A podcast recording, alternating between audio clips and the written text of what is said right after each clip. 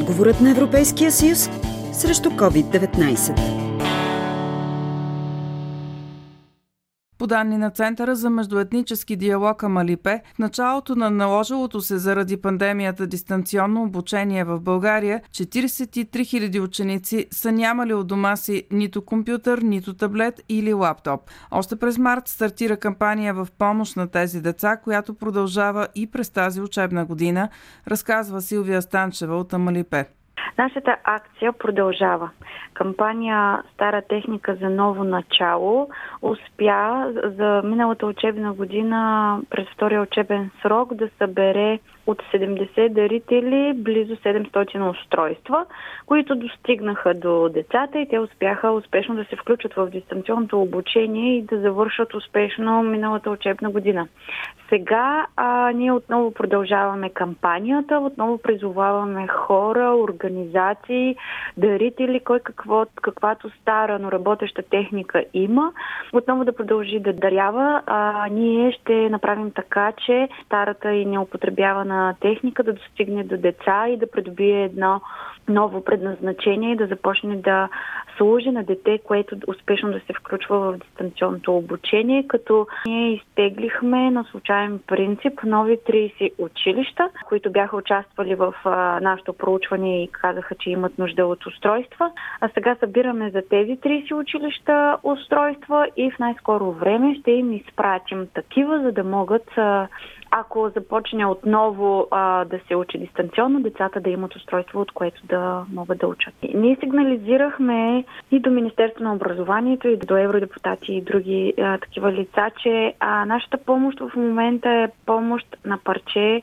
и ние не можем да достигнем всяко едно дете, за да може да получи техническо устройство, за да бъде подсигурено неговото учене. А всяко дете има право на достъп до образование. Така че много по- ценно би било да се вземе решение, да се направи национална политика, това всеки ученик да бъде подсигурен с техническо устройство за дистанционно обучение. Евродепутатът Сима Демов и член на Комисията по образование коментира. Да, тази пандемия, която ни връхлетя, нанесе доста поражение от обществено-политическият живот в страната, икономика, политика, всичко пострада. Разбира се, и образованието не остана в страни от пораженията, които нанесе пандемията. Това, което успяхме да установим в България като пропуски за онлайн обучението, се оказаха идентични и за много страни от Европейския съюз. Като тези пропуски главно могат да се групират в няколко посоки. Първо, че когато се премина към онлайн обучение, нямаше достатъчно свързаност в всички райони на, на страната ни, най-вече в селските и отдалечените райони. А, второ, се оказа, че една немалка част а, от учениците нямат а, технически средства, нямат компютри, нямат лаптопи.